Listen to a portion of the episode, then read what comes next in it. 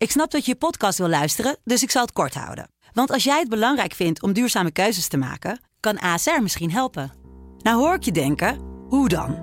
Nou, bijvoorbeeld bij het duurzaam herstellen van schade. Of de premies die we beleggen volgens ons duurzaam beleggingsbeleid. Dat bepaalt waar we wel en juist niet in investeren. Wil je meer weten over welke duurzame keuzes ASR maakt? Ga dan naar asr.nl slash duurzame keuzes. ASR doet het.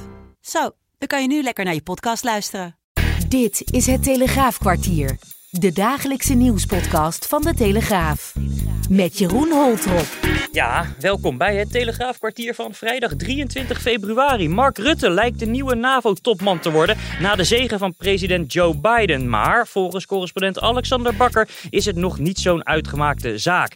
En als je gepakt wordt met drank of drugs achter het stuur, moet naar de hand beoordeeld worden of je weer rijgeschikt bent. Maar daar gaat volgens collega Bijke Aarts van alles mis. Donderdag spraken zwaargewichten Groot-Brittannië en de Verenigde Staten openlijk hun steun uit voor Rutte als de volgende secretaris-generaal van de NAVO. Alexander Bakker, jij zit in Brussel op dit moment. Ja, kom maar door. Gaat hij het worden of niet? Ja, dat is natuurlijk de hamvraag waar we hier al uh, maanden mee bezig zijn. En de afgelopen tijd uh, uh, hoorden we dat ook Mark Rutte de enige kandidaat is. Dus dat er eigenlijk niets meer in de weg zou lijken te staan. Mm -hmm. En ja, en dan kwam er opeens dat bericht vanuit het Witte Huis. Een openlijke steunverklaring van Biden. En normaliter zou je dan denken, dan is het gedaan. Want de traditie binnen de NAVO is okay. dat de Amerikanen eigenlijk bepalen voor in grote mate wie de nieuwe NAVO-baas mag worden. En dat de Europeanen dan een kandidaat leveren. Maar ja, uiteindelijk is er ook nog gewoon de afspraak dat besluiten binnen de NAVO alleen kunnen worden genomen door alle 31 lidstaten. Maar het is wel een belangrijke uh, openlijke steunbetuiging natuurlijk. Ja, zeker. Maar die steunbetuiging, dat die zo openlijk is, dat zegt direct ook iets.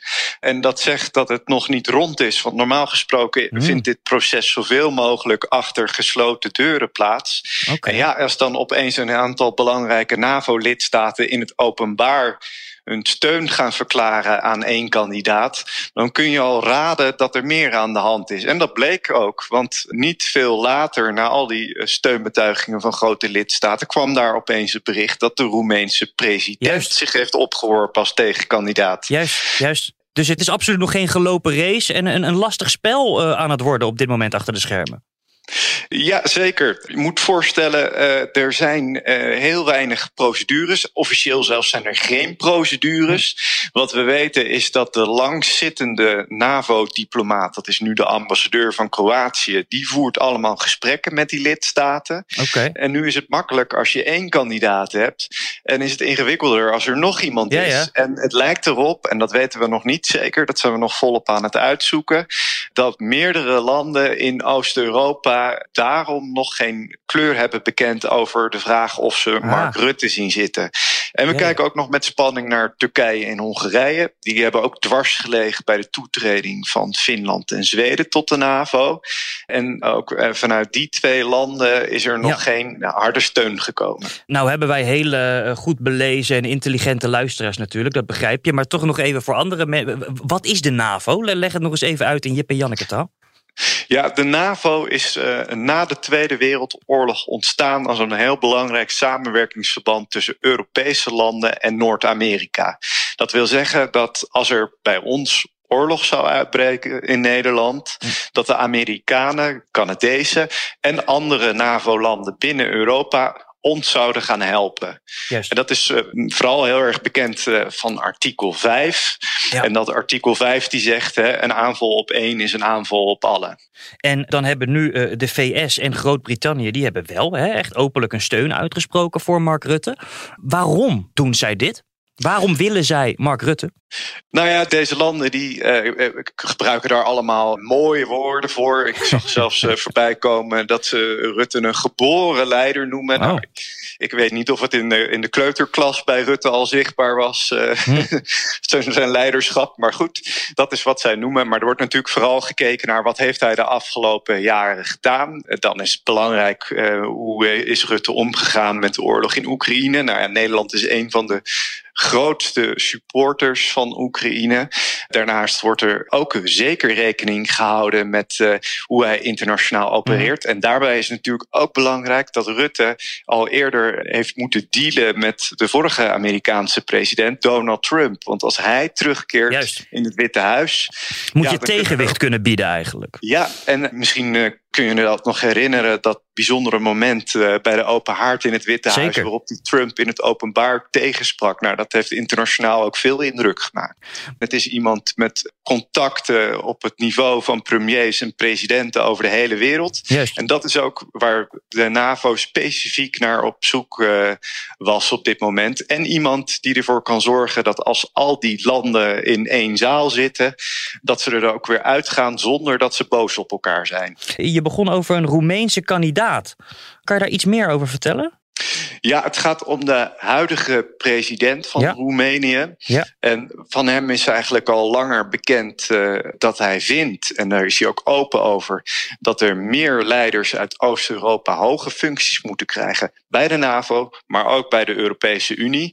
En zijn naam werd al eens een keer genoemd toen men in Brussel op zoek was naar een opvolger voor de secretaris-generaal Jens Stoltenberg, Ja. de huidige NAVO-baas. Maar iedere keer verdween zijn naam dan weer van de lijstjes. Ja. Soms kwam hij weer terug. Maar de afgelopen maanden hebben we eigenlijk niets meer over hem gehoord. Tot deze week dus. Ja, we hebben het over Klaus Johannes, zoek ik even snel op. Hè? Ja, dat klopt. Is hij dan nu de enige tegenkandidaat voor Mark Rutte? Nou, we hebben eerder gezien dat de premier van Estland en de minister van Buitenlandse Zaken van Letland ook belangstelling hadden. Ja. Maar daar horen we over dat die dus ook geen campagne voeren. Oh ja. Om nou te zeggen dat ze zijn afgehaakt, dat weet je niet. Maar de hamvraag is natuurlijk vooral, ja, als zulke grote lidstaten als Verenigd Koninkrijk, Frankrijk, Duitsland en de Verenigde Staten zo hun steun uitspreken voor Mark Rutte, ja, maakt dan zo'n Roemeense president nog kans? Ja, la- laten we toch maar even lekker gaan speculeren. Het zou zo kunnen zijn dat de Roemeense president zich vooral in de kijker probeert te spelen en Oh, dat eh, niet zozeer voor de NAVO, maar voor de Europese Unie. Want daar worden straks na de Europese verkiezingen een heleboel topbanen verdeeld. Is deze positie ooit zo eh, prestigieus geweest? Want, want hè, er is nu een oorlog binnen het continent. Dit is straks eh, een hele, hele belangrijke functie binnen Europa.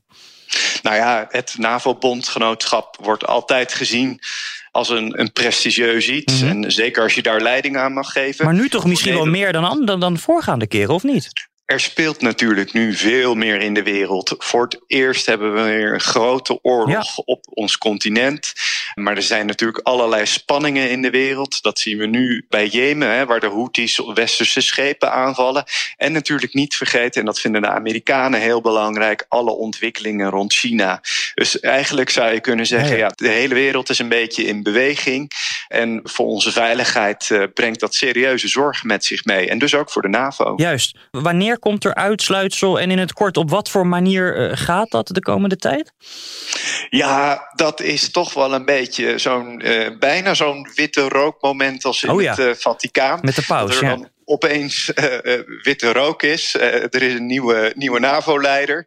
Maar er wordt achter de schermen continu gezegd van ja, we hopen heel graag dat we er in de komende weken uitkomen. Mhm. Juist ook omdat ze bang zijn dat het allemaal vermengd wordt met die Europese verkiezingen. En als het dan lukt om overeenstemming te vinden bij die 31 lidstaten, dan zou het zomaar in de eerste week van april kunnen zijn. Want dan bestaat de NAVO 75 jaar. Ah. En zijn de ministers van Buitenlandse Zaken hier in Brussel op het hoofdkwartier. Oftewel, eerste week van april even goed in de gaten houden.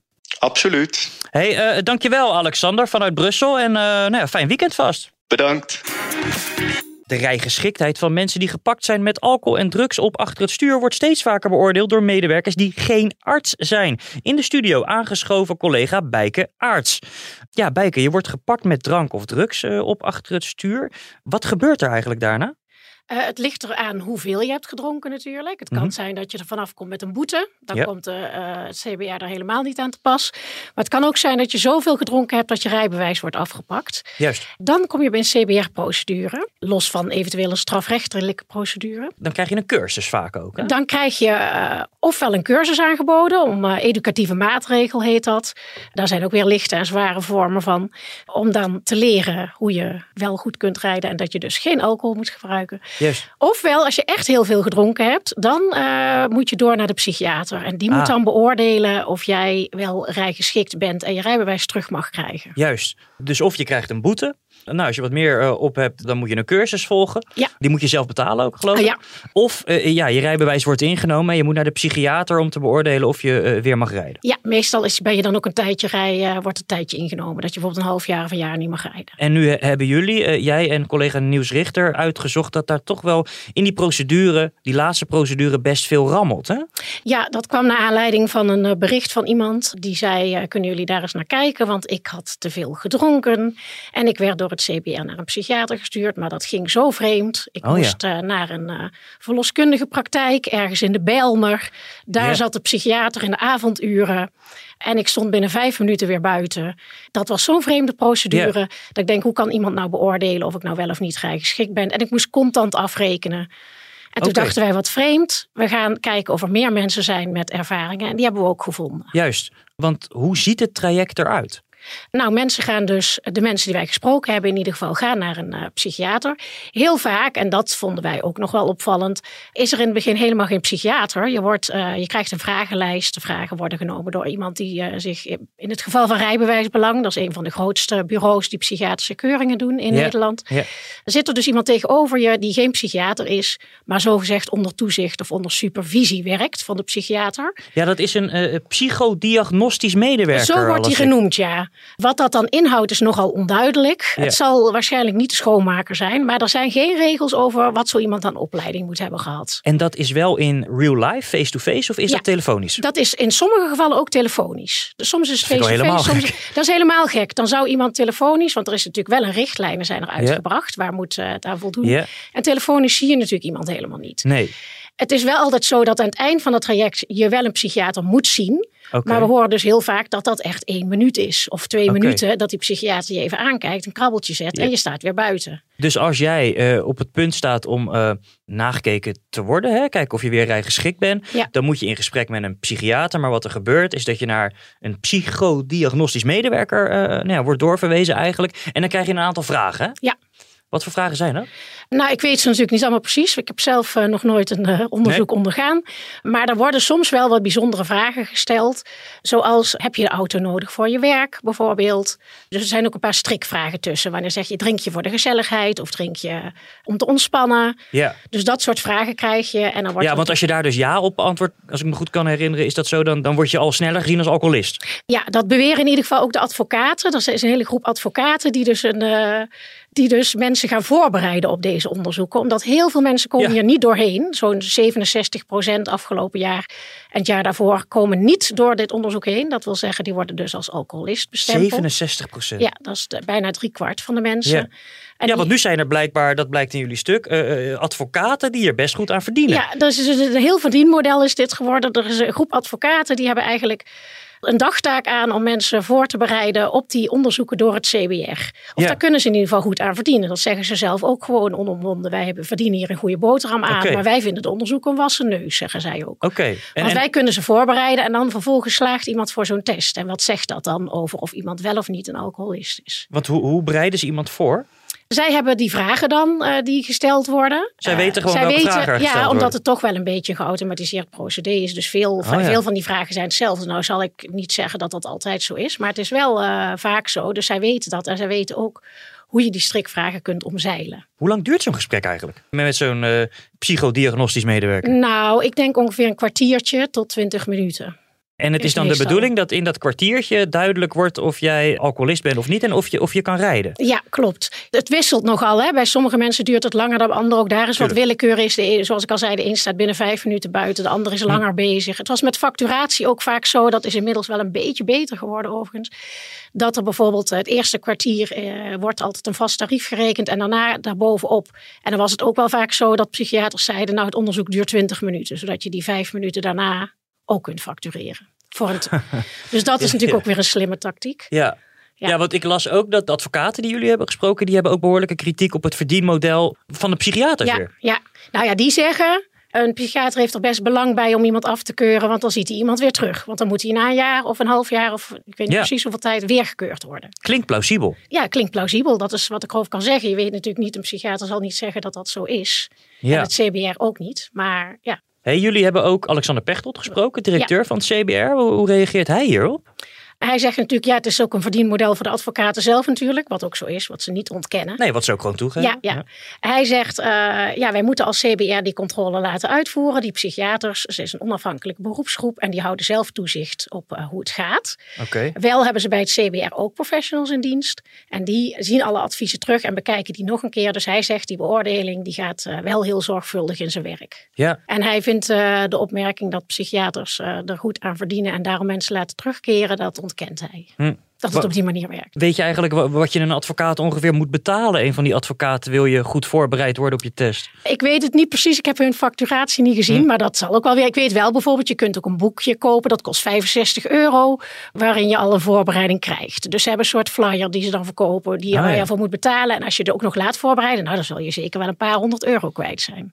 Maar dan kan je dus gewoon eigenlijk eh, ja, je rijgeschiktheid kopen. Daar komt Ja, dat, neer. daar komt het dan op neer. Ja, Ja, krankzinnig toch? dat is eh, zeker eh, nogal vreemd. Ja.